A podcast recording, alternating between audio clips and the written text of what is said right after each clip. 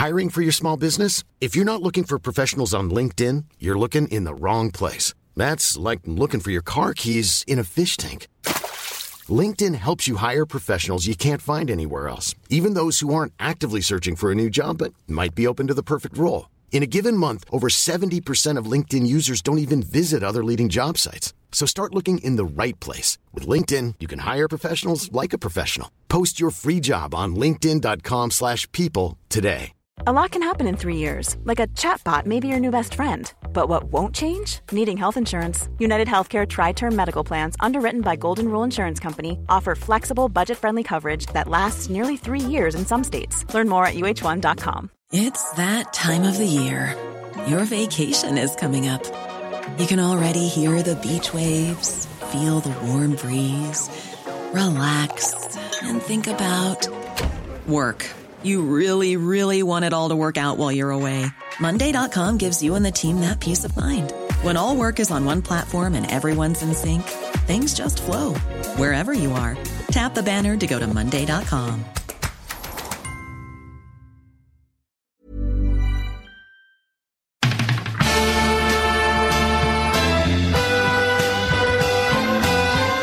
I'm not finished yet. It took me a long time to get here.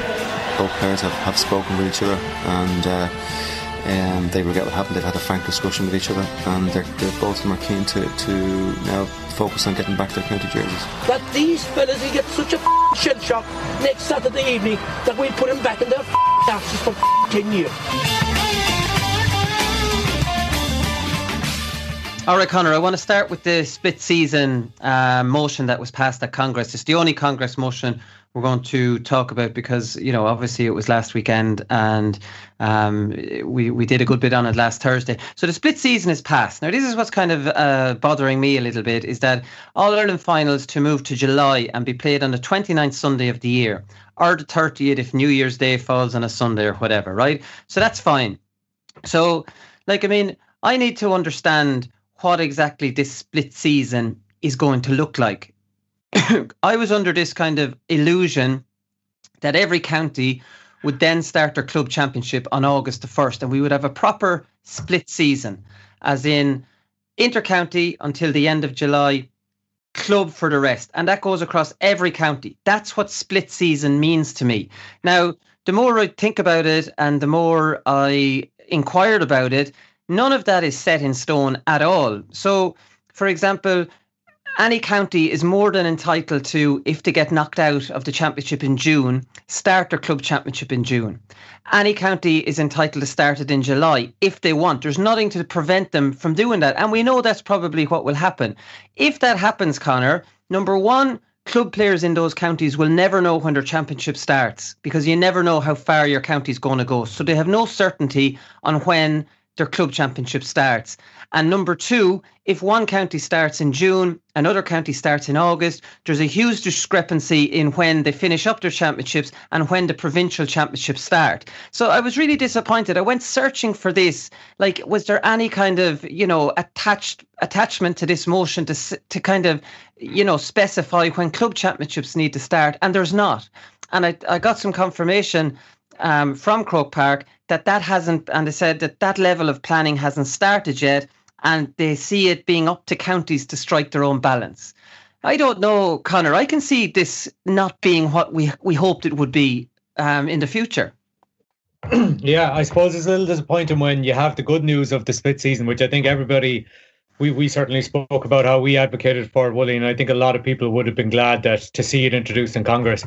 And then maybe to find out that when you drill down a bit into it as you have, that there's um there's a lot of kind of ambiguity there and there's there's there's maybe a lack of clarity about what it, what it will involve. So I suppose the way I come at it is that like I I'm the same as you in that like if you have a if you have a start date for um, club championships across the board. The one thing that really annoyed club players, for example, was that lack of that lack of knowledge when you know to, to, to be able to plan their season, right? So, granted, some counties are going to go out um, earlier than others, for example. But if you, I, I, I don't know, I and, maybe um, individual counties will come back and say there's huge problems if they're not able to to start their championship for a certain date.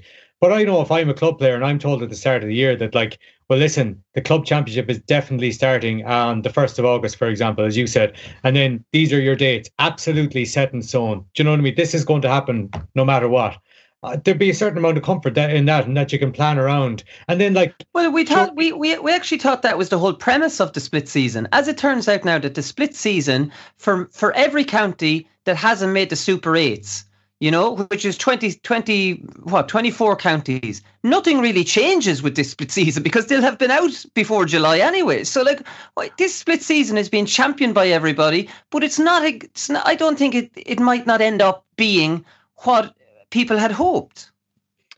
Yeah, no, no. From, from what you said there, like exactly, it, it didn't seem that, that that might be the case. But like, I, I was kind of looking at it from a kind of a, I don't know, a point of view where if, if if if there was some sort of uniformity across the board and everybody could agree on that, and then like if you go out earlier, like what's to stop you? What's to stop you maybe from playing? You know, every every every county has some sort of kind of preseason to to a degree. With well, like, your club your your club league should should be run and your club your club league can be played in June and July because some people would have a, a fairly legitimate concern. Oh, your county's out in June and now your cl- club players are sitting idle in July, you know, and yeah. having to wait till August. That's fine, but play your county league uh, and plan it so that your county league is finishing up in the first or second week in July, and then a two-week break, and then championship. That's not that hard. I'm just a little bit concerned that that's not what's that is not what's going to happen. Yeah, well, what the one thing I'd say about that, Willie, is then are you not denying? Uh, is in some counties are you not denying county players being able to play in their leagues? And there there be certain there certain counties where you know their championship status or you know are tied into how they go in the league and stuff like sure, that. That's that's the case now. Like you won't fix that. It's either a split season. It's either a split season on intercounty and club championship. I think that's the best compromise everybody is going to be able to find here. Club league is enough to keep club players ticking over, you know, May, June, July, and then everybody start their championship. I don't know. I think that's that's just how I saw the split season, and maybe I was being a little bit naive, and I just saw when it was passed, I went looking to see, you know, have they specified this now so that it would be uniform across the whole country? And they didn't. And what's really kind of bothering me here, Connor, is that when you think about all these issues that could arise from this, wouldn't it be nice if the club players had a voice and had a union? Well, they're not going to have that because the CPA are too busy after clapping themselves on the back. They're after taking credit for fixing the fixtures when, let's be honest, even though I was a huge supporter of the CPA, they made little or no difference. The only thing that changed the split season was the unique year we had last year with, with the coronavirus. And they're after disbanding. It's like our work here is done. Like, yeah. I mean, this this is just beyond belief. There's plenty of issues going to arise out of this split season, and they've they've vanished off after. Uh, I'll read out a bit in a minute, but they've vanished after kind of congratulating themselves. I don't think it's fair to say that they took credit for it, Willie. To be fair, they said they said this week that like they've they achieved their ambition. There, they, there was no kind of didn't say that their ambition came about solely because of them. Do you know what I mean? Like, wait a minute. Well, I'll give it. Here's Micheál Briody who yeah. said our executive changed at times, but over the years we were singular in our objective. We achieved our objective. No, you didn't achieve your objective. Your objective was achieved yeah. due to a really unique year. The GAA had been kind of dismissing the CPA nearly every single thing they tried. And again, I would have been critical of the GAA in that. I just don't understand why this. Why did the CPA? Here they said in their statement: four years ago, we presented the split season to senior officials in Croke Park, and we were told it would never work, and that we were asking too much for the club. Like, I mean, just I was talking about the split season eight years ago. Like, I mean, this wasn't something they just brought to Croke Park and suggested. You know, I I don't know. And then for them to have this big meeting and say our our work here is done. For me, I didn't really like it. Well, the, I'll quote you another line. So, Willie, I think this could have been me, Briody, as well. And he said, "We've always said said it is about what is right, not who is right." So, eventually, the way I looked at it was, was that ultimately the, uh, the the the their target was achieved. Maybe not necessarily by them, because let's be honest about it. The reason we came to a split season is because of a completely it was a pandemic that you know caused the unique circumstances of last year that led to its split season everybody realized it was brilliant and we should do this on a more permanent basis but i think it's unfair to say that the cpa took credit for it like i like i i was usually in favor of what the cpa think, but do you not think that disbanding after it happened it's like you know well, I, I thought that kind of I don't know. I, I thought that was kind of that one is that like they've consistently tried to raise issues at a national level, for example. Whereas uh, we've we've just talked about it now, is that the is that the arrangement and organization of club structures is going to, as it always has, but like you know, it, it's it's going to be it's going to be at the behest of individual county boards. So they, they I, I suppose the CPA probably think that they don't they don't want to get involved in local politics. I, I don't know, but yeah, I, no, they were no, they were getting involved in local politics, and they had some issues with county boards having that autonomy, and for these fixtures not to be centralised, and all these issues still remain. All of these issues still remain. You could have a club player in Tipperary or wherever any county that's knocked out early, um, they might not be in the hurling, that starts their club championship in June. And now they're finished it in mid September. And the, the, the, teams that play in the All Ireland final aren't finished till mid October. And that's when the provincial championships start. So, the, so one county has a one month lag until that happens, and the other doesn't. And instead of centralising the fixtures and the CPA saying, right, this is a huge positive um, you know, development for the club player. But we're not done yet. Now they won't be overburdened with work because, like, I mean, this isn't coming into effect, you know, until maybe not next year or the year after, depending on the championship structure. And like, I mean, if the CPA think that that's their job done, that the fixtures are fixed. They're not. It's just a split season has been voted in. And like I said, for about 24 counties, it'll make no posy odds unless this is streamlined and every county has a, has a uniform start date.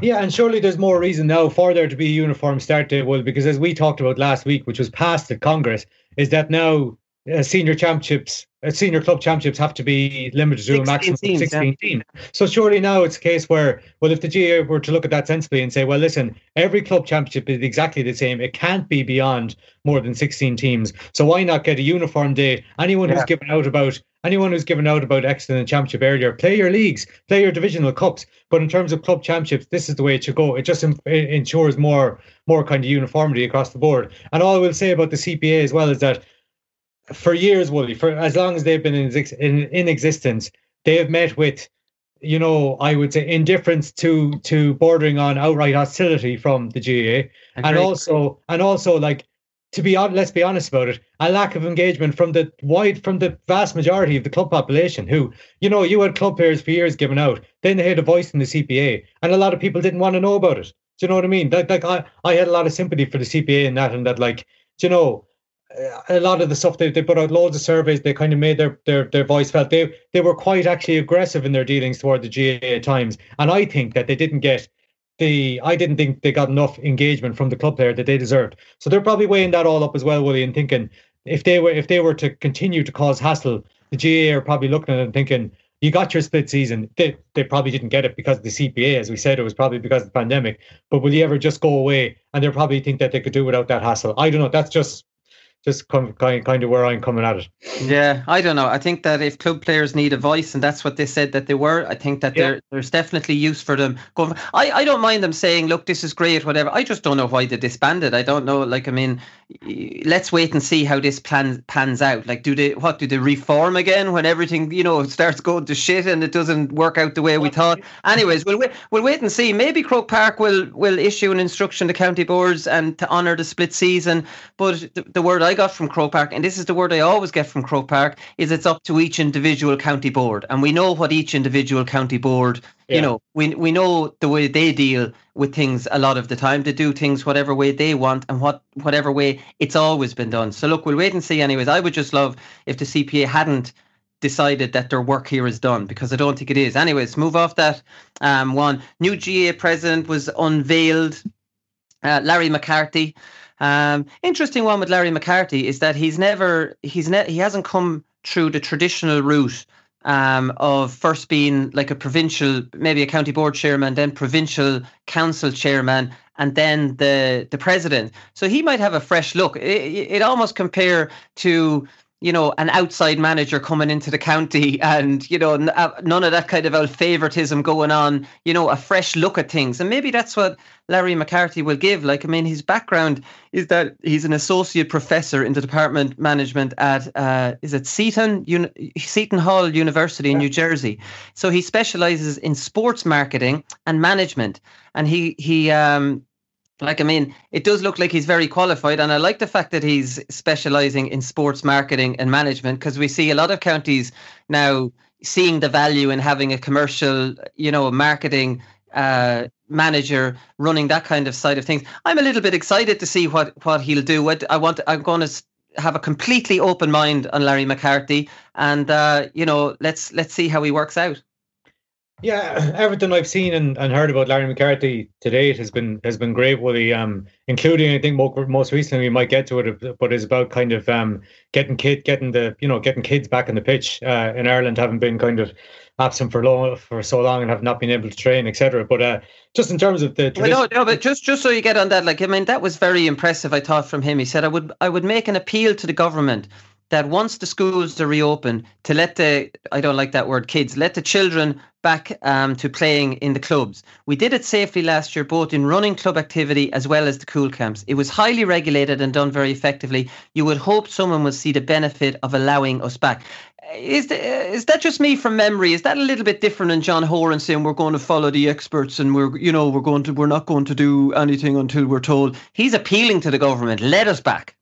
Yeah, well, it's different from John Horan that like the pandemic was only maybe two months old when John Horan was dealing with this initially. You remember the Sunday game interview, and he kind of changed tune then not long after that. A little bit, yeah, yeah, yeah. Like in in fairness to um, like in fairness to um, to as I said, like everything I've heard from Larry McCarthy uh to date, I've liked. You know what I mean? And like you mentioned there, the kind of didn't take the traditional route, which I think is brilliant. Like I think too much is probably made of like I know a lot goes into GAA administration, but too too much is maybe made of the the experience that people in these roles have. Whereas there's a danger of getting maybe being being too involved in it for too many years and that you you're not not as open to change as a result because it's just the environment that you're used to. So he I don't think he's afraid to ruffle feathers either. Wooly, I think like he's, he's had a couple of digs at the at the GPA in the past and stuff like that too. So which which again is no harm. So yeah. like um and just on the, the sports marketing thing, I think that that could make him more qualified for what he actually has to do than any GAA administrator that that's been been there in the past. I've already heard him spoke quite well on kind of TV rights and stuff like that, which he'd he'd have a background in in in through his through his role in that university in New Jersey. So yeah, everything I've heard today I liked. So so let's hope he kind of he keeps that up. Yeah, and he likes my uh, restructure proposal, and this is mine. I want to keep reminding everybody on every show that I possibly can that the the flip season model, where you play the provincials first and then the the the league as the All Ireland uh, Championship, that is my idea. 100%. I was the first person that came up with this, and he said if we adopt one of the new formats proposed by the Fixtures Review Committee, proposed by me, and then proposed by the Fixtures Review Committee, which will be debated at Special Congress later in the year. We will trial it and we'll see if we're happy with it, and we will adopt it on a longer term basis. One of the option links the Allianz Leagues to the Championship. It would appear to have the potential to make the Championship competitive, more competition more competitive, at least in the early rounds. It has the potential to alleviate the issues of non competitive games which exist in some of our football competitions. Again, like nothing major there, but look, acknowledging what we need and that he's open to it. And what I always love is listen, let's try, let's see do we like it, and if we don't, then we won't do it. And I kind of like that um, that attitude. So yeah, Larry, we're, we've got an open mind um, with you, and we'll hopefully get you on the show um, as soon as you want to. There's an open invitation uh, there, anyways. So Connor, she's only 23. And this year she made a comeback from a cruciate um, knee injury. She scored 5-17 in three games in the championship, including a brilliant goal against Dublin in the semi-final. And she's just won the Player of the Year. Um, it's Aimee Mackin, and she joins us on the line now. Did I fit everything into that intro, Aimee? Yeah, you did. Yeah. what what a year for you winning Player of the Year! Like I mean, considering without COVID hitting, you probably would have just wrote off that year. Yeah, definitely. I think that's the big thing. We were grateful to have a season in itself. Um, obviously, we went into the season a bit unknown about how we'd perform ourselves and how every other county was getting on because of the year or the few months prior to that in the lockdown and stuff. But yeah, it was a good year for Armagh in general, and I, uh, um, I was lucky to put on a good few performances myself. But it's something that we'll take in the next year and something that we have to build on. So when you were going through all your rehab during lockdowns, like at what point were you thinking, geez, I actually have a chance of making this year now?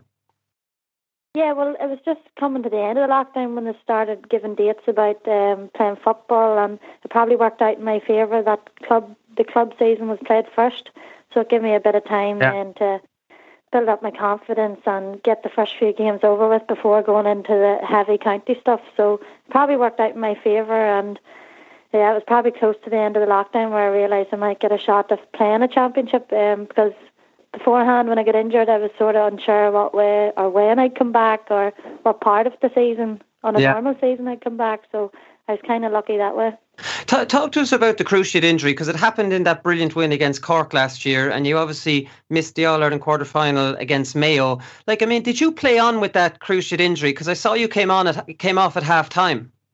Yeah, no, I was just changing direction and um, I felt a, a pop and I heard a crack. So I sort of, I tried to play on, but the physio didn't give me any chance. Um, I probably wouldn't have been able to either. Um, but it was a mixed emotions kind of day, obviously, because I was delighted for the team to get the win. Um, but obviously, it was just disheartening to pick up a bad injury. Um, but listen, I'm the other side of it now, so I don't want to look too ba- back too much on it now. Yeah, no, well, that's true because you're you're very young to get a, a serious injury like that. I suppose. Like, how were you in the rehab? Because that's a lot. It's a long road back.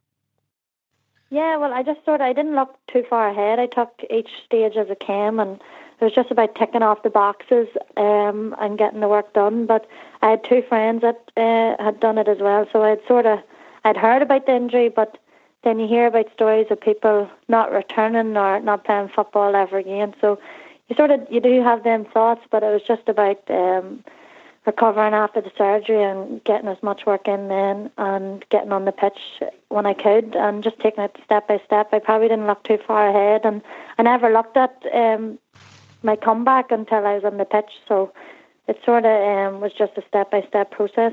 Right, you're lucky you had those two friends then, because from my experience of being injured, injured, you're kind of like the forgotten person until you're back training with everybody. Yeah, and that's probably as well. The lockdown probably helped, you know, because I had less trainings where I had to watch or matches that I had to watch sitting on the sideline. So Yeah. at that point, even though I was going through a rehab, there was our whole team was training on their own. You know, you know. Yeah, yeah. It wasn't. It wasn't so much a big difference. Yeah, everyone was living the injured kind of routine. Yeah, the only thing was my program was different to what the rest of my teammates were doing, but it was the same sort of scenario that we were all in. Come here, explain to me. I'm reading this and I find it hard to believe, um, Aimee, that on your comeback game against Crossmaglen, your team are losing. You come on at half time, your club team that is, and you score eight goals in the second half. Now, I, I'm I need you to confirm this is true because I find how is that possible? Yeah, no, it is true. Um, I think a lot of them were putting the plate for me. Um, I was a bit surprised myself, but it was a lot of a lot of the work was done before I got the ball and had to put it in the net. So it was a, it was a good uh, game to come back in, and yeah, I was only allowed a half, um, thirty minutes at that point because that was only my second game back. We'll talk about doing the world of good for your confidence. yeah, that's it. That's probably where the confidence stemmed from. Yeah. So that's a goal every four minutes. Like, I mean, how how is this happen? Like, I mean, are you completely dominating the game in midfield? How, like, I mean, is it a domination or how? I don't, I can't picture how eight goals can be scored in in a half of football. I'm not too sure either. It sort of it all happened. It was very fast. It was a bit of a blur. It was just one after the other. But yeah, as uh, a lot of it was just put on the plate for me. Um, I just had to tap it in. Um, but I, I'm not sure whatever changed at half time. Um, the whole team sort of lifted as well. Um, so we got on top of the game. Yeah, I didn't score eight goals in my entire club and intercounty career. Um, never mind eight goals in a half a half of football. Come here, has anyone ever told you you have a very similar style to Jamie Clarke? Um, no, not really. No, it's probably because we're both left-footed or something. I'd say. Yeah, when I saw some of your highlights, it was Jamie Clarke and James O'Donoghue who kind of pop, uh, popped into my head for comparisons. I'd say I'm a long way off that their type of caliber now. Jeez, I don't think so. Jeez, I genuinely don't think so. Like, I mean, your skill levels are, are, are off the charts. Sidestep, the dummy bounce, you must do an awful lot of work on that. Yeah, well, I think we've there's two brothers in my two um, brothers in my house, so we would have watched a lot of football. Um, in particular, obviously, we would have watched the men Armagh men's team and the Armagh women's team when we were younger, because they would have had such a great team, and Yeah. we always remember the likes of Ronan Clarke and Stephen McDonnell. Um, so you would have been watching their football matches, and in between half times, you, you would have been out in the garden practicing. So it's probably it started when I was young. You know, just uh, we practiced every day, but you didn't know it was practice. You know, it was just fun Yeah. play that we did at home. Um, but it's probably all them hours spent in the garden that you have to look back and think that's probably where we started developing them. So like, I mean, when you were out, because I was wondering, was it a specific coach maybe that taught you, you know, all, all the all the skills you have, or is it just li- seeing maybe seeing a dummy bounce on on the television and then going out and practicing it? Yeah, no, well, obviously coaches do help you, but I think uh, them type, types of skills are probably just watched.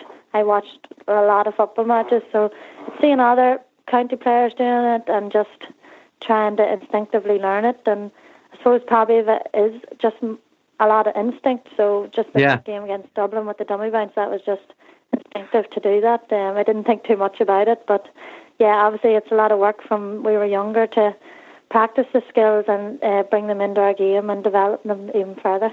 Well, that, that's the thing. The goal against Dublin, like I mean, there was no goal when you there was no goal on when you got it there, right? So, like I mean, I don't know. Did you wait for the defender to kind of sell a little bit, show it one way, and then the minute the dummy bounce is done, you think a goal is on? Like when are you thinking goal? Yeah, I think when the when the dummy bounce was done, I just thought I had to go for a goal. I think it was at a certain point of the game that we probably needed a goal. You know, when you look at the game itself, it, if it had happened in the first half, I might have just stuck it over the bar. But as soon as I got the ball, I was thinking before the dummy bounce, I was thinking I have to go for a goal, and then obviously with the dummy bounce, it opened up a wee bit more space for me, and I just had to try put it in the back of the net. Yeah, you because sometimes it can go wide, so well from your highlights. I know highlights only show the goals. It doesn't look like you put too many too many of them. Is it is it true you used to go for goals an awful lot, and like I mean, you, you're you're not going for them as much now. You maybe a, a bit more variety into your into your play. Um, probably, obviously, when you're younger, you probably do. It's different. Uh, senior county football is a lot different to when you're playing under 14s, under 16s, or minors. Even um, there's less space in a game, and you notice that as you step up into um, the senior category within the county, especially. Um, I think it's probably just you don't get as many opportunities in games now because Yeah. it's probably a wee bit more defensive. But I think when the opportunity comes, you have to take them, and I think it's just it's probably what I have to learn a bit as well. Maybe um, seeing an opportunity more, and just um, maybe there is more opportunities to go for goal. But probably over the the last few years, when we were maybe lower in the leagues, uh, Division Three or whatever, um, there probably was more opportunities for goals, so I took them. Yeah, no, well, that's true. Obviously, at the top level, and you, you, you, you need to be unpredictable as well. Like, I mean, you know, you have Yeah. to, to mix it up. Your movement is excellent as well. Like, you're not a typical corner forward or full forward. You kind of have license to go wherever you want. Yeah, no, well, I think that's probably what we learnt as well, and what we practice a lot in training. It's never usually the first ball that you're, or the first movement that you're looking to pass. It's usually the second, or sometimes you have to do a third movement. So I think that's key as a forward is always moving because if you stand still, uh, it's going to be very easy to defend. So I try to, I try to anyway keep moving and just try to make it as hard for defenders as I can. Well, that, that's the thing. But when I think of the likes, in I'm going to uh, apologise for keep using comparisons to the men's game, but that's No, kind of. no, you're dead on. I mean, I look at the likes of Bernard Brogan, who'd been known goal scorer, and his movement is very limited. You know, he, he doesn't usually go outside his scoring area, whereas you're actually a goal scorer that kind of floats into a lot of different areas. Yeah, I think it's probably just looking at the space as well. I think we work on that in training is sometimes a half forward might end up in the full forward line and it's just about reading the game and use it's probably being more versatile between all six forwards, you know. Um so it's just about reading the game and if you see someone else in that space, you know, there's gonna be space somewhere else and you just have to make the movements. Yeah, exactly. So you're from a GAA Mad family, like you said, practicing out in the back garden after matches. Your two brothers, they're both on the Armagh senior panel now, and your sister is obviously centre back, converted centre back now on the on the on the women's team. Yeah, yeah, it's a big uh, GAA family, and it's been instilled from our dad mainly. Um, but my mum's heavily involved in it too, and was hev- heavily involved in it. But our dad would have took us to every our match, Armagh match, up and down the country, and any club match. So we would have been watching it a lot, and he would have been managing our club team. So we would have been always down in the football field, and yeah, as you say, it was just always a football in our hand. But it was it was something we loved, so it was never a chore as such, if you know what I mean. Yeah, no, exactly. Here, come here. You must have loved uh, your sister's move from full forward to centre back. So instead of hogging the ball you want, now she's giving you all the balls. yeah, it's, it's funny actually because she would have played club football. She would have been playing full forward or half forward, and gradually now she's getting. She was in midfield and as well this year. Then she got in a half back role. But I think that just probably sums her up. She's very versatile and she can defend as well as she can come up and score. So she scored a few points this year, and yeah, I think there's probably a bit of telepathy there between the two of us. We've been playing long enough, and we know each other's game. So I know sometimes when she gets the ball, I know where she's going to put it, and she probably knows where I'm going to be knows where you're going to run as well. It, it, listen, the whole narrative around Armagh ladies football, it's on the up. Like, I mean, you have a very professional setup. You have the first ever, you're the first ever ladies organisation to play on their own facilities. You have a pitch, a centre of excellence.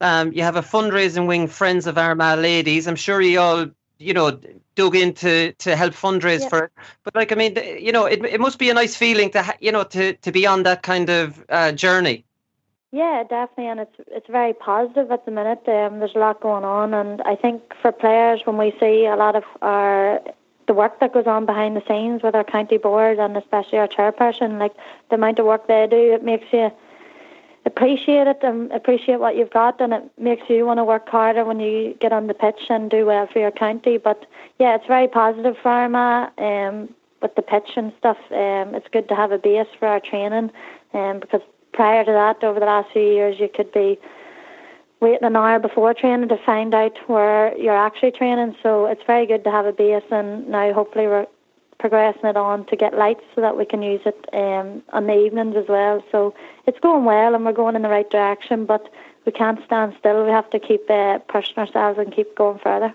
Yeah, no. It's, so is the is the whole thing? Fit? You obviously need the lights, like you said. Is the is the centre of excellence fit, excellence finished?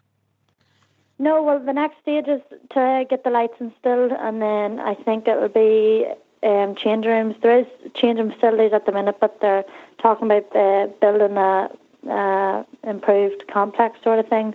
Um, but if we get it lights in it, that would be a big benefit to us. Yeah. Um, so that we can use it in the dark evenings as well. Yeah, no, listen, it's fantastic that you've moved and moved it on. Like you said, you, not knowing where you're going to train an hour before training, like I mean, that must be absolutely demoralising. Yeah, definitely, and it was probably a struggle there for a few years. Um, but I can I can see the improvements that's being made as well. So it's good not to have that problem, and yeah, um, hopefully there's more counties within the women's game that will um take that stride as well. Yeah. Do you think your LGFA is obviously very progressive and is doing fantastic work for you? Because I've always been of the opinion that why doesn't the ladies' game just come under the GAA umbrella and you wouldn't have to pay to use GAA facilities because you're Gaelic uh, footballers and you know hurler, hurlers, yeah. camogie players. Anyways, I don't know. Do you have any thoughts on that? Like, I think you're the fact you have your own grounds is brilliant, but I quite like for you to use the same grounds your brothers use.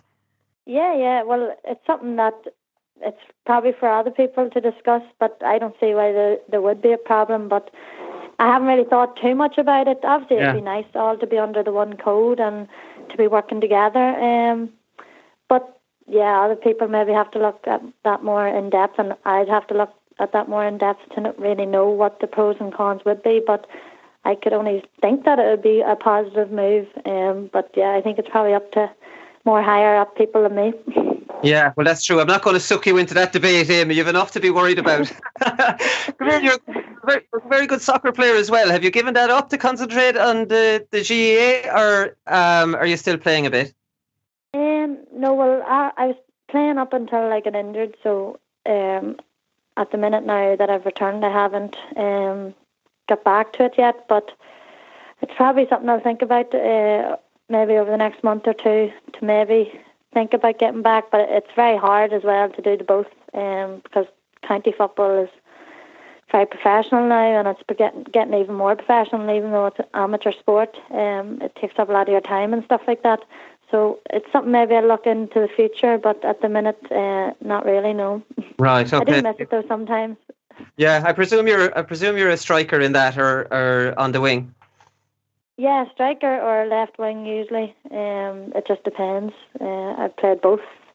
Um, yeah, but I, I did enjoy the soccer, and I do. I watch it a lot still at the minute, so yeah, it's something that I always enjoyed. And you've played international.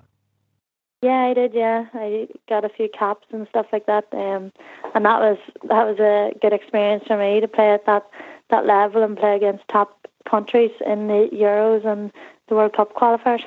Right. Okay. Fantastic. So, so how are you managing this lockdown? Before I let you go, um, Aimee, you know it's it's a lot better than the last one because you obviously aren't rehabbing an injury. And in fairness, in Northern Ireland, there's there's some bit of a roadmap out of it, whereas we don't have anything down here. Yeah, well, there's we got a roadmap there yesterday, so there's a wee bit of a positive outlook now that hopefully it'll not be too long before we can start uh, training collectively. Um, but we're probably still a few weeks off maybe that. Um, but at the minute, yeah, we're just even though I'm not rehabbing, we're still doing as much work as we can, and we're getting programs sent out. So it's a lot easier now that I have Blahin as well to to train with, and um, the boys are obviously training as well. So it's a wee bit easier to get motivated and stuff like that. But it can be hard some days, but you just have to get on with it and just roll with the times, and hopefully there'll be a brighter future in the next few months. Yeah, well, fingers crossed. Come here, Aimee. Thanks very much for taking the call, and best of luck for the yeah. year. No problem at all. Thank you. Yeah, great stuff from Aimee there, and like in very interesting that Armagh LGFA are the only only county in the whole country that have their own grounds. So fair play to them for that. It's very impressive, and they have a GoFundMe page, you know, to to raise money to continue on that good work. So if you if you if you search for Armagh GAA Development Fund, um, you'll find that GoFundMe page if you want to give them some money and help them finish the Centre of Excellence and the floodlights, like Aimee was mentioning there. So, like, great work, great work out of them, isn't it? It's, it's a weird one, Connor, because, like, I mean, Aimee didn't want to get into it, but at the same time, my argument always is they shouldn't have to build their own grounds. They should be part of the GAA and use GAA grounds. But it is very impressive that they've gone down the route of going here. We want their own base. We can't always be depending uh, you know, on knowing an hour before training where we're supposed to be going. Yeah, and our, and are willing as as uh, as Aimee spoke about there, and, and as you spoke about there with the GA with the with the GoFundMe page to kind of just um just you know do do something think outside the box for want of a better phrase to, to kind of to kind of fund these things, especially at these times when when kind of funds are, are a bit scarce. But um but yeah, fair play to her in terms of uh in terms of the the the counties having their own grounds in the LGFA. Um, you know, I think that that might be a debate for another day, but I'm sure we'll we'll revisit it again, will we? Yeah, yeah, definitely. She was mentioning the vaccine rollout um, up in the north. And Oisin McConville has been talking about this, and he's been pushing for the six counties to go back before the rest of the country. Um, and like he, he was on BBC talking about this, and he said 25%. Now, uh, before I say this, it is kind of very unusual for, for a man from South Armagh wanting the six counties to be treated differently to the rest of the. So listen, we'll we'll have to we'll have to take this. And, uh, the way I look at it is, Oisin is not going to look a gift horse in the mouth at this stage. And he said he said on BBC says 25% of the association shouldn't be punished because we don't have our ducks in a row elsewhere. Um, he's right. Uh, Connor. Like, I mean, if the six counties are in uh, as uh, you know in the UK and the, the vaccine is being flying out there, and if they're given the green light a month before we are in the south, why would they have to sit around when it's safe to go back? The government that they're you know in the jurisdiction they're under has allowed them go back. It just seems beyond belief that they wouldn't be allowed back. Yeah, uh, but I think as Brian McAvoy kind of changed his tune on that a little bit since uh, talking about the clubs in particular, I think just from just from what I was reading. Yeah, but, uh, no, but it'd have to be club though, Connor, because it would be an unfair advantage for inter-county to go back first, because obviously the National League will be starting back, and that would be unfair to allow the six county teams, you know, a month's training ahead of the rest. But for clubs, like we won't have club championship until whenever, oh well, August. So, like, I mean, what's what's the three or four weeks difference going to make at that stage? No, I don't. I, don't, I absolutely don't think there's any difference. And just because the North has been better at rolling their vaccine out than than we have, there's you know that's the, the the, the club players up there shouldn't suffer because we're a bit slower. you know why why not? Why not get them back? There are exceptional circumstances here to let the club players back, particularly. But the only thing I take issue, Wooly, would be you know not letting the intercounty training back. It would be unfair, but like you've greater faith in me, I think, than the willingness of intercounty managers to to abide by that. I'd say that yeah. probably the way around it. If club players, if intercounty players are back training with their clubs, and the club and the county season is coming first, I just think the county managers will probably find a way in getting their own getting their you know county players back training before everybody else as well. Yeah. But do you think they do that anyways? When it's been told that we saw Down doing it, we saw Cork doing it, and that's when it wasn't safe. So I could imagine the six yeah, well, yeah. the counties will have them training when it's safe to do so. They'll still get that leg up, but uh, unless you just allow underage, you know, up until minor under twenty back. Yeah, maybe. Yeah, I mean, like if yeah, as as you said, if they were willing to do it when it wasn't safe to do so, and kind of made a case even when they were kind of sanctioned that it, you know they, they appealed against the bans. Maybe they appealed against them being too severe as opposed to appeal against the bans in the first place. They'd be willing to do it when it's a lot safer to do so. And they wouldn't be looked down as it wouldn't be looked on on as badly if inter-county teams were training while club club teams were training as well. But that's up to that's up to the the the policing of, of the inter-county training session, you know, tra- training sessions up in those counties for, for the GAA not to allow, to allow it to go ahead. But I just, I would, I would see then a situation where we'll get more speculation about inter-county teams being allowed to go back and those not not being allowed, but back training when other teams aren't allowed, and it being particularly unfair where where county season is coming back first, and you're yeah. very close to that season, and then you'd probably have county teams more inclined down, you know, down in the Republic where they're not allowed to go back to maybe try and take a chance and go back earlier if everyone else is doing it. So, but um, yeah, again, it's just uh, an issue for an issue for down the line if the the the if if club players in the north are allowed are allowed to go back. Yeah, I can't see it happening personally. I think I think they should be allowed, but I can't see the GAA allowing six counties back before everybody else. I think they'll just go with the All Ireland approach, you know, All Ireland approach like they have been doing. Uh, but it's still it's very very very unfair for you know if it's safe in the six counties for at least you know with the vaccination and everything for them to just be sitting there locked out of their own GAA grounds it just for me it makes absolutely no sense um, Kevin Walsh has been talking he, he's I think he's released an autobiography and he talks about it. A couple of the headlines out of it was Dublin's unfair advantage in Croke Park, and I thought that was um, fair enough for him to say it. I think that's a no-brainer. Everybody will will agree with that. Outside of people in Dublin, for some reason, won't accept home advantage as an advantage, even though the world of sport acknowledges that playing at home is more of an advantage than playing away. They play all their league games in Croke Park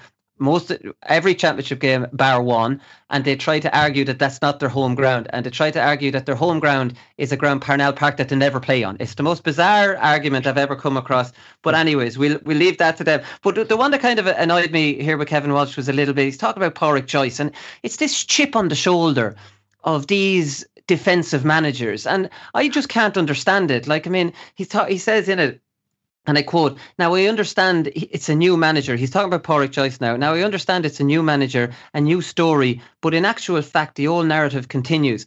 The big bad wolf has been replaced, and Joyce will have Galway zipping it around without a care for defensive solidity and structure. Um, now, I don't understand what the issue here is because, like, Kevin Walsh has got some big issues about being called a defensive manager he is a defensive manager. Like, man, he had Paddy Tally in there, and his players used to retreat ahead of the ball, wait around the 45 metre line, and, and try and counter attack. I don't understand with these defensive managers. Why don't they just say, this is the, these are the tactics I use? I'm proud of these tactics. It's almost like deep down these GAA men are ashamed of what they're doing and they won't kind of accept it because he goes on. He says, Yet it was Shane Walsh giving away a penalty in the first National League game against Monaghan in 2020. Conor Gleeson saved uh, Conor McManus's kick and Galway won by a point. Like, everybody knows that Shay, Pádraic Joyce made Shane Walsh his captain and he made him his full forward and he was their target man. Shane Walsh was not instructed to defend. Maybe he had to chase back against his man where we know full backlines just take off. But such a such a, a thing to say to try and make out that Pádraic Joyce started off, you know, with uh, instructing Shane Walsh to be back giving away penalties. And then he continues on. Pádraic is not a foolish man. He'll bring his own strengths and philosophies into the mix, of course, rightly so. But he knows that to win an All Ireland, you have to be set up well. And I wasn't surprised that he didn't throw all the baby out with the bathwater. Um, that the arc defence, for example, is still in use to a large degree. Again, trying to compare his tactics with Pádraic Joyce's tactics why is he doing that, Connor? Like, why can't he just say, right, Pádraic has a, a different approach to me. I, I, I, I went pretty defensive. I thought that was the best way we get out of the best, you know, tactics to get it to get the best out of the players and own it. Why did it? Why do all these defensive managers try to pretend that they're actually attack attack minded managers? Yeah, I don't. I don't know. I, I think in Kevin Walsh's case, for example, I think there's maybe there's a little bit of a chip on the shoulder there. Is if if he thinks he probably get isn't isn't getting enough acknowledgement from where he brought Galway, from where they were to where they were when he started to where they were when he finished. So like Kevin Walsh came into a team that absolutely needed to be needed that defensive solidity. They were whipping boys in Connacht for years before he came in. Then he turns them around to the point that like Mayo couldn't beat them for years. Now Galway came unstuck, you know, against uh, they came unstuck against Roscommon a couple of times, came unstuck against Tipperary, I think in All Ireland semi final, and most notably came unstuck in that All Ireland semi final against Dublin where they got hammered because because of Galway's limitations, because they were a defensive team. So I think that kind of comes into it as well. And Kevin Kevin Walsh is probably hearing talking Galway last year, particularly about how brilliant it was to see Pádraic Joyce return with this free flowing attacking philosophy, whereas he did what he had to. But like I, I don't know why he doesn't acknowledge that he was a defensive team because of course he was a defensive team and he yeah. saw, saw Galway you know, contain Mayo enough with tactics that worked against Mayo, but they were defensive tactics. Do you know they, yeah. they were absolutely defensive tactics. But I, I, I, I'd say that comes into it. I think that's it. That that there's maybe not enough acknowledgement from what he that he turned Galway into a far hardened outfit than what they were. Yeah, and maybe sick of the fact that Pádraic Joyce is seen as the messiah, and that that's down to his background in Galway as well as the philosophy that he's come in with, and that maybe maybe it's not not fair on him and, and kind of the work he did in Galway for the years that he was in there. I think it wasn't as defensive in his last year as it was at the start. He did try to maybe, you know, leave more forwards up than he did initially. And like I remember they played Kildare in Newbridge in the Super 8s and you know it was a very very good footballing uh, yeah. display where Ian Burke, Shane Walsh and um, I'm not sure Comer was there, but like I mean, they left three forwards up, and it, you know they were kick passing it in, and it looked really good. And then you know they might play someone else, and they're reverting back, you know, to dropping back into these zones. But I don't know. Like I mean, I do accept that Pádraic Joyce against Mayo in the Connacht final potentially played a sweeper, which is unusual for him, bringing back a forward. But you know, Kevin Walsh, when he continued on, kind of pointed to the hammering they took against Mayo, saying, you know, that that was gung ho Whereas the same gung ho kind of philosophy hammered Tyrone the game before, but he didn't draw any, you know, comparison to that. But I don't know. It's just, I, I, I like, again, it's just maybe you're right that he feels he didn't deserve enough credit, but you cannot, you cannot. Every county is trying to find the balance. There's no such thing as an all-out attack Gaelic football team now, and there never was. Like I mean, I've I've played in the halfback line, and if I was this was back in the nineties, if I was attacking all the time, the cornerback behind me would be telling me, "Wooly, come back here, like give me a bit of cover." There was always a, a, a balance between going out and attacking and watching your defense. And like even now, like the likes of Dublin, have it down to a T in that they'll commit a lot of bodies to do to attack, but they'll also get bodies back if you're slow with your if you're very slow with your build up. It there's no such thing as an out and out defensive team, and there's no such thing as an out and out attacking team. Every team is trying to find a balance, and I think Kevin Walsh was obviously on the on the side of the very defensive side, and Pádraic Joyce would be up around a seven or, or an eight on the attacking side. Like I mean, yeah. Dublin might be about a, a six you know, I, more attacking towards defending. I think that's the more most pertinent point uh, way that you made there. The last one, like uh, everybody obviously has to get the balance right between defense and attack. That that's clear. But like then you have philosophies that lean more towards defense. Yeah, yeah. philosophies that lean towards attack. So I James Horan, for example, in Mayo is definitely leaning towards attack. He's yeah, he's a seven or an eight towards the attacking end of the scale. Yeah uh, Pádraic Joyce, I would have said that the league obviously was up was close enough to that too. Whereas whereas it you know in the championship this year he he kind of reverted back towards the median. But I think the the the examples that Kevin Walsh uses are unfair. You you pointed out the Shane Walsh one that was completely isolated. It could have been just he just happened to be chasing back at the time. It wasn't a Pádraic Joyce wasn't telling Shane Walsh to be constantly back there. And just in defence of Pádraic Joyce this year, he was going into that Mayo game on the back of two games preparation um, into the Connacht final. One of them was, was a hammering against that Mayo team. Then they didn't get the Sligo game because Sligo had to pull out. So as well as that, he has players that are off form, you know, and then other players that are missing. Like Damien Comer came on clearly injured, and he's coming off the back of that Mayo game, and then he's also playing Mayo in Pearse Stadium in wintertime. Yeah. You know, so so you had to have to adapt the conditions. So Pádraic Joyce did that. I think if Pádraic Joyce played Mayo at the height of summer next year, you'd see a completely different um, Galway because as we go back to earlier, Pádraic Joyce naturally leans towards the more attacking end of that balance, whereas I would say that Kevin Walsh leaned more towards the defensive side, and yeah. there's nothing wrong with that. That's just Again. that's just his philosophy. I I would think anyway. Kevin Walsh might dispute that, but there's there's there's there's nothing wrong with it. But as you said, just own it as opposed to trying to explain yourself.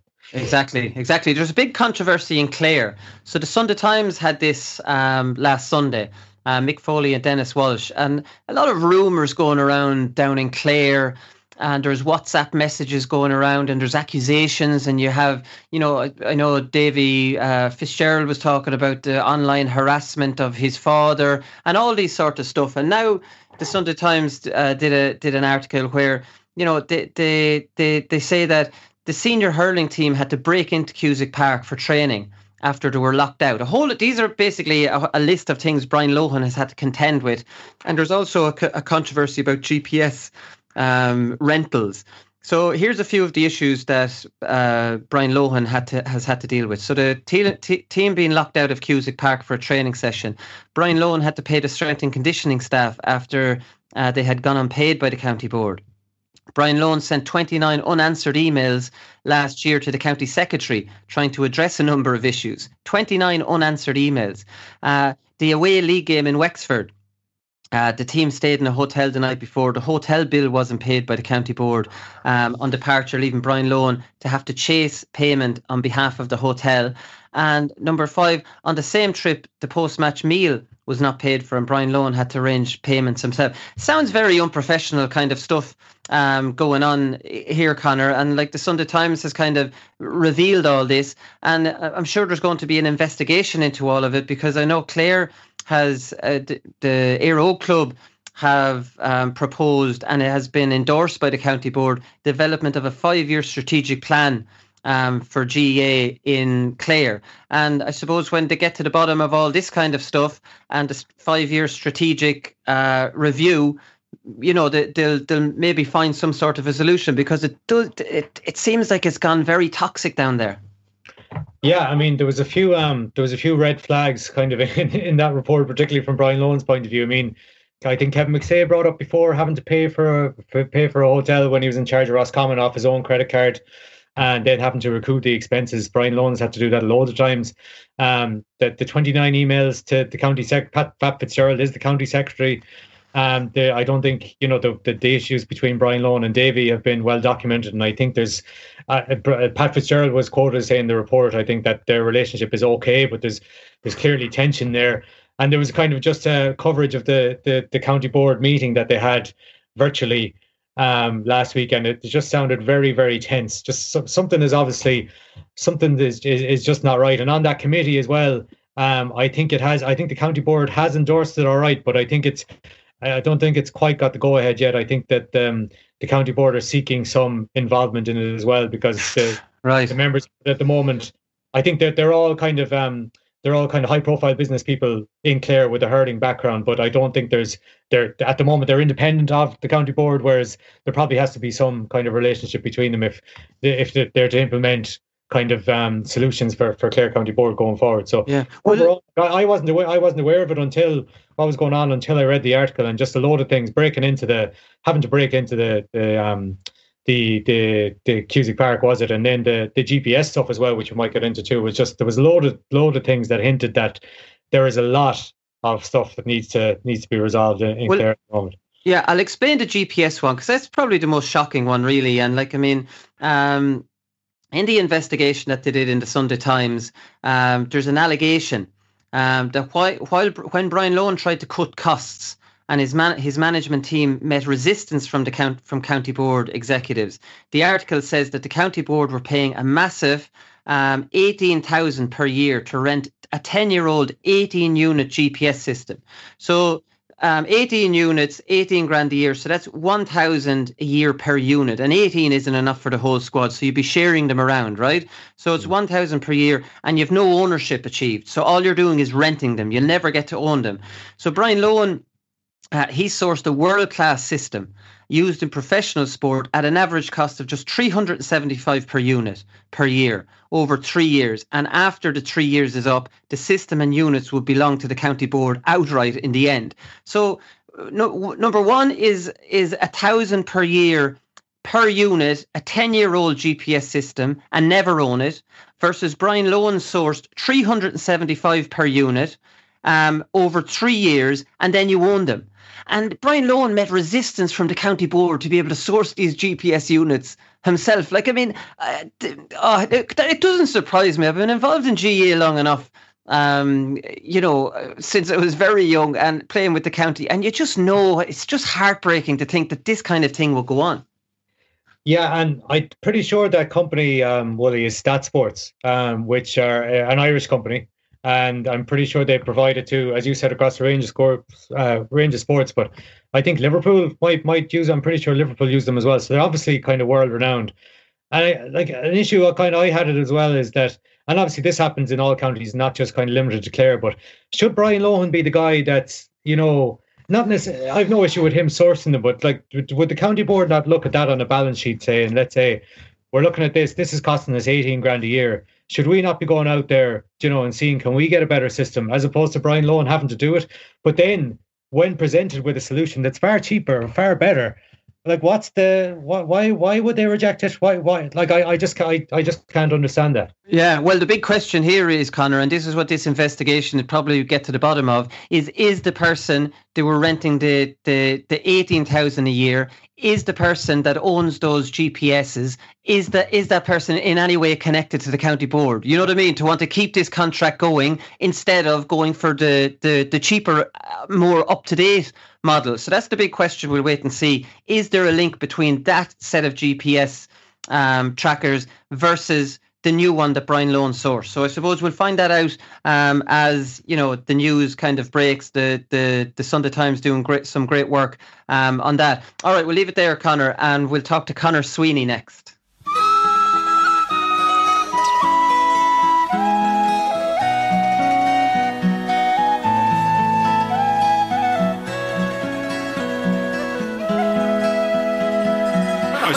Are you going to get up or you going to stay in bed?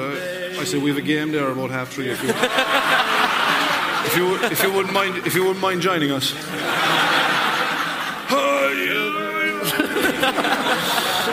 didn't even start like, didn't even go for the back. Took his line, took his extra five minutes. It was like it was like the snooze button. Hit the hit the snooze button for another five minutes. Rolled out of bed. One seven that day.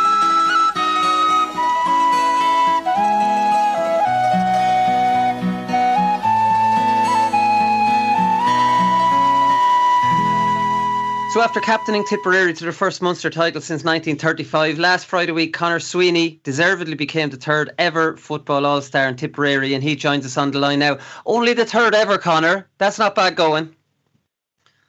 Thanks, Wooly. Yeah, no, it's not. Um, there's only three of us, I suppose, so it's kind of um, it's an elite it's an elite group at the moment. So yeah, delighted to be part of it now. Yeah. How did you find out? Because you, you found out the the morning of it. You knew you knew before the show. Now I hope Declan Browne didn't send you a text to ruin it on you like he did for Quinlivan. No, um, so the footballers were announced on the Friday morning very early, but I kind of found out unofficially on Thursday evening. I got a phone call of someone else, but it was totally unofficial. I was kind of half waiting then for an official phone call, but it never came. But um, I was delighted to wake up uh, Friday morning. So essentially, I found out officially the same as ever that was how right. it really all came about.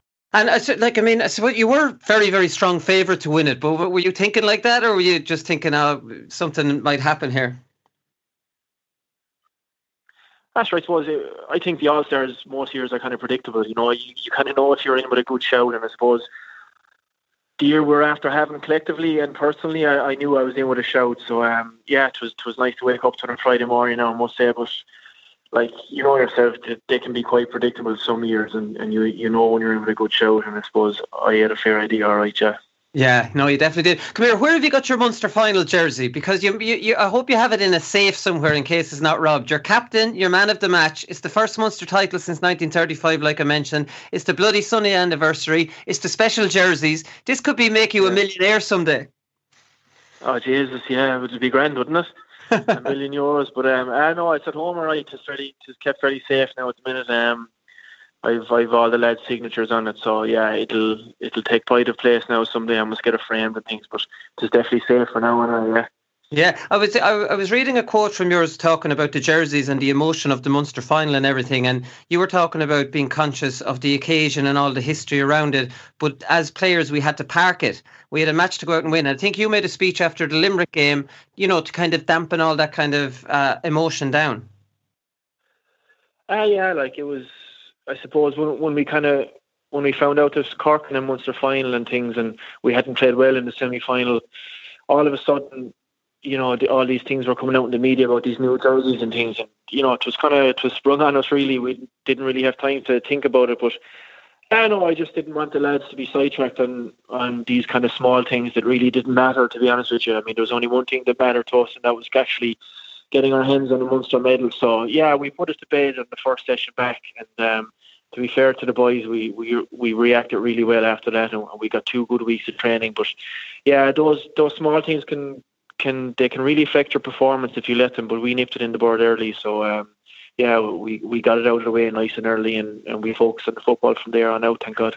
Yeah, focused on the training. But I remember getting, well, I probably got it wrong on the Thursday. I was saying, right, you know, it's best practice for top level sportsmen not to use emotion because you, I obviously understand it that you can't depend on emotion for every game. So it's not best practice. But I was saying on the Thursday, of all days to tap into the emotion of Bloody Sunday and everything, yeah. this is the day to do it. And I don't think you did do it listening from your interviews. Um, I, I, collectively, we, we wouldn't have kind of. It's not really something we would have, like you said, depended on for motivation or whatever. Because yeah. I mean, so I suppose it was only our second Munster final appearance in about that decade, like you know. So, and for the majority of the guys on the panel last year, it was their first outing in a Munster final. So, like, we didn't have to dig too deep for motivation. I mean, we were kind of starved of success at that level for a long, long time. So, like, you know, the likes of myself and, and other senior players, we definitely didn't have to dig too deep. You know what I mean? Yeah. We were in a Munster final against a team that we've always kind of been very competitive with. So, we kind of fancied our chances. So, like, tapping into it kind of wasn't really an option from a player's perspective. Now, I'm sure when you're in the heat of a battle, all right, and, and you know, Munster final morning approaches, you, you do kind of you think about it slightly, but it's only really after when we had actually won the match that we kind of we reflected on on the weekend that it was and and then it kind of hits home. But yeah we were kind of conscious of not getting sidetracked with with the whole um, commemoration weekend and things and yeah I think we got it fairly spot on now to be fair. Yeah you definitely was it weird looking around at a completely different coloured jersey um, even on the pitch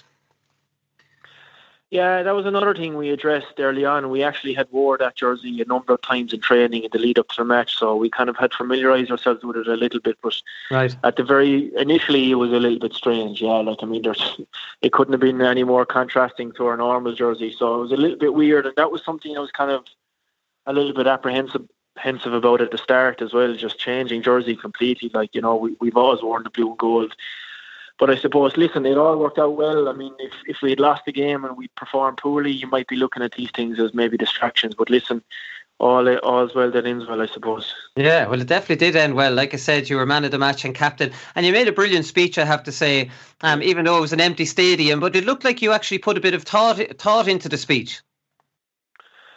Yeah, well, obviously, yeah. I suppose to be honest with you, I hadn't thought about it too much again, it's kind of something you, you try not to focus on in the lead up to a big game. But like I knew that if you know if we were to win, that I'd obviously have to say some few words. But I had nothing written down or anything like that. I just kind of I kind of winged it to be honest with you. But right. there was a few things in my head that I, I kind of I kind of made priority to get in there. So yeah.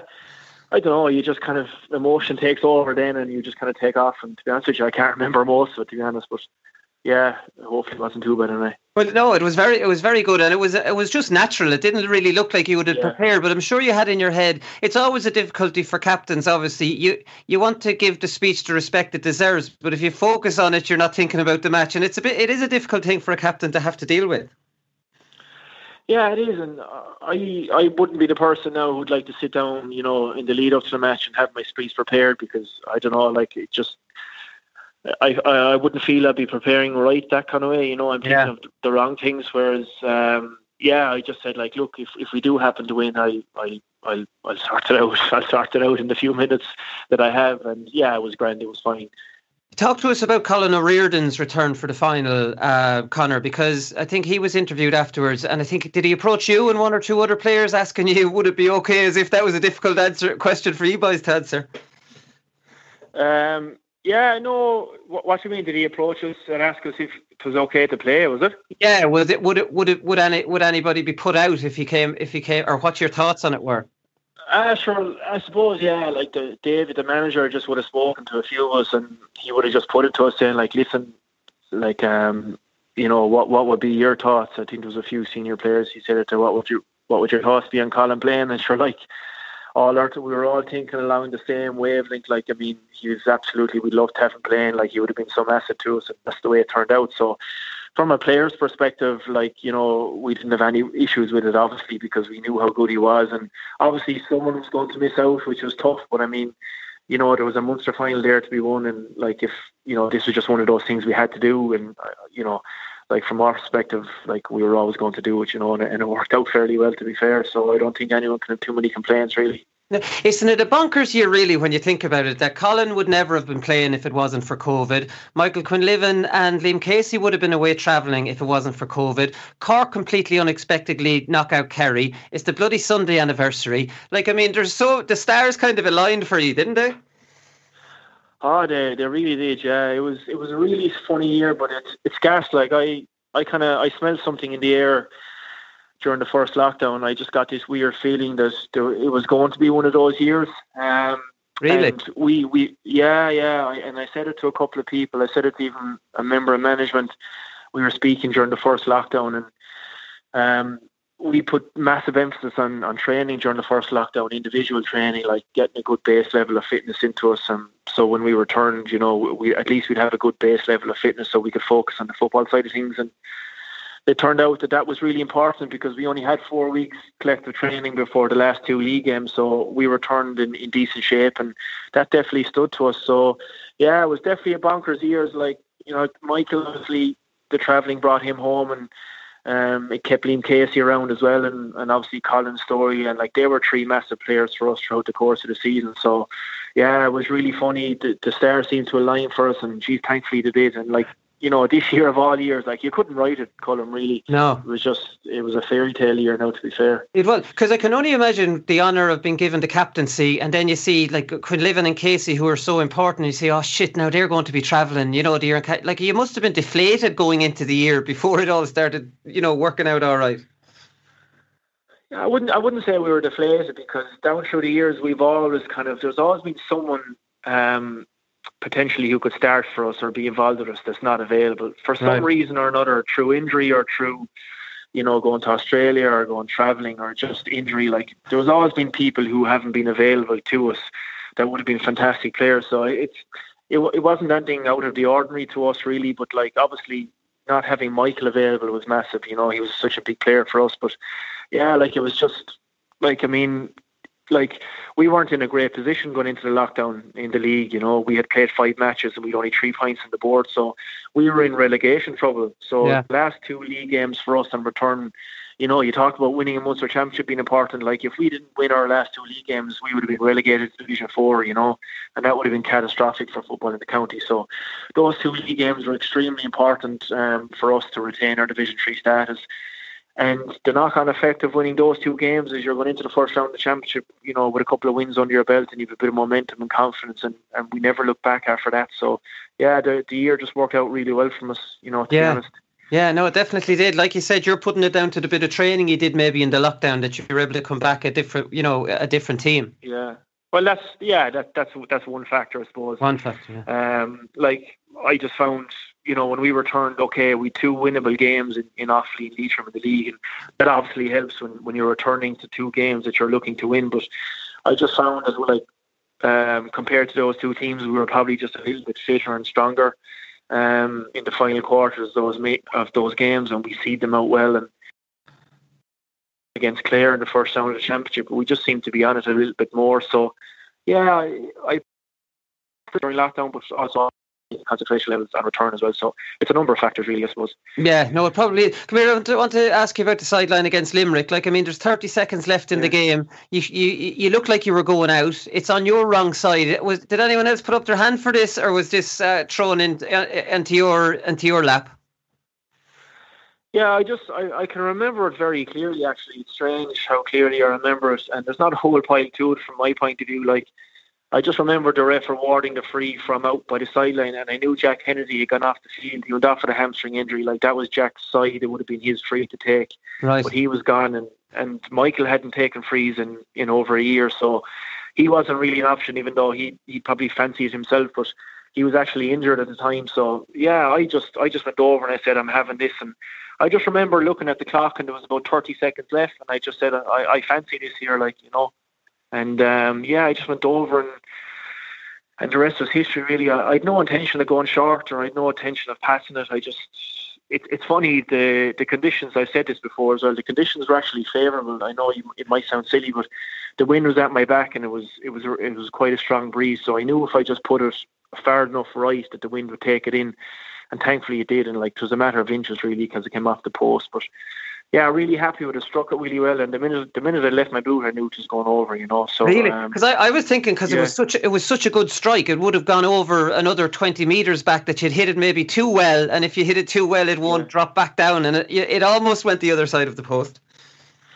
Yeah, sure. Like you know, you talked about fine margins in sport. Like I mean, yeah. geez, the, the weight of the post there kept us in the championship, and, and look what happened after that. It's mad, really, when you think about it. But yeah, it was one of those where like I, I wouldn't have taken it on if I if I didn't feel I was able to score. But um, it's not something I'd be practicing a whole pile. You, would have the odd go at it, right. But um, I don't know. I just I just felt really confident at the time, and I just I just could see myself putting it over really. And it's mad what a bit of visualization can do. And yeah, thankfully it went over, and I yeah, and come here, the, the, the loss against Mayo, would that, like, when you look back on the year, like, I'm sure you're looking, I don't want to put a, a dampener on the year or anything, but, like, I mean, you're Munster champions.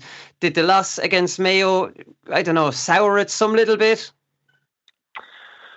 Um, I don't think it soured it, but uh, you probably look at it as, a, you know, an opportunity lost again. I mean, like listen, they were the better team on the day. There's no doubt about, about that. Like they were just they were just on it way more than we were, and they deserved to win. But um, we would just be very disappointed with a few aspects of the game. I mean, we got two early chances in the first few minutes, and they fell to the two right lads. We just didn't take them. So you know, Michael and myself would be very disappointed with them. And and then we concede four goals in the first half, which you just can't do like against a top team. And uh, Mayo were just ruthlessly efficient on the day. To be fair, you know, I yeah. don't think they had a wide in the first half, and that was the difference between the two teams. They wanted it more than we did, and they were just they took their chances. We didn't, and you know that's the difference. But it was very disappointing on the day, obviously. And I mean, the dressing room at half time now was a tough place to be. You know, like that was one of the toughest places I've ever been with a team. But um, we rallied in the second half, and you know we did a little bit better. But yeah, like it definitely it it doesn't put a damper on the year, but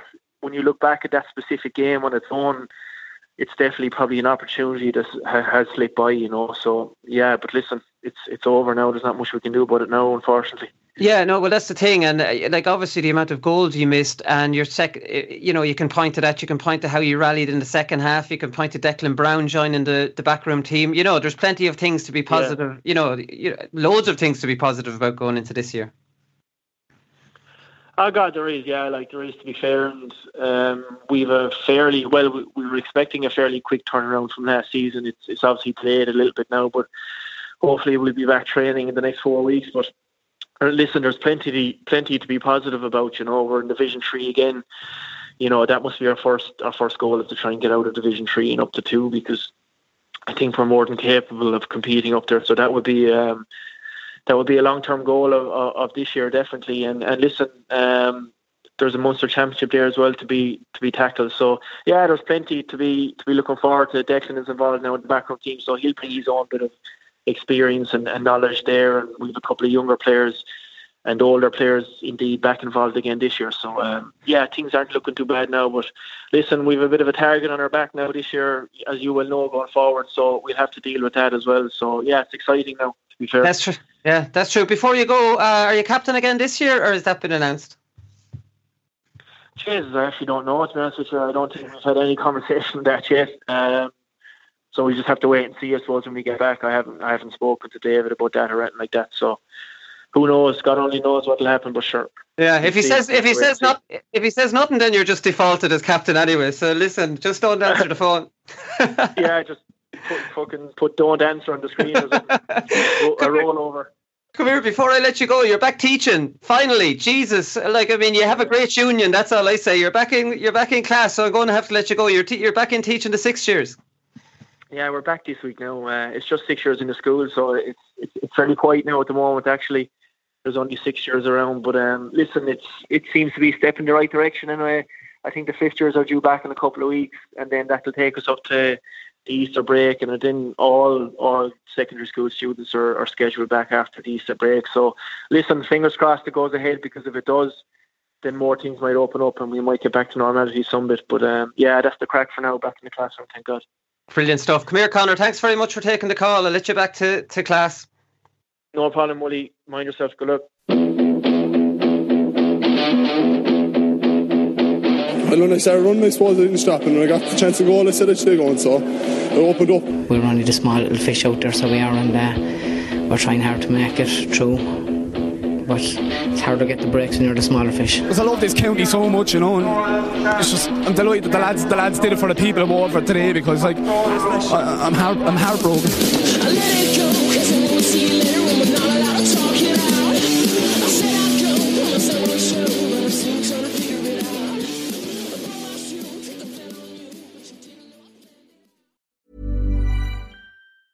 Planning for your next trip? Elevate your travel style with Quince. Quince has all the jet setting essentials you'll want for your next getaway, like European linen, premium luggage options, buttery soft Italian leather bags, and so much more. And is all priced at 50 to 80% less than similar brands. Plus, Quince only works with factories that use safe and ethical manufacturing practices. Pack your bags with high-quality essentials you'll be wearing for vacations to come with Quince. Go to quince.com slash pack for free shipping and 365-day returns.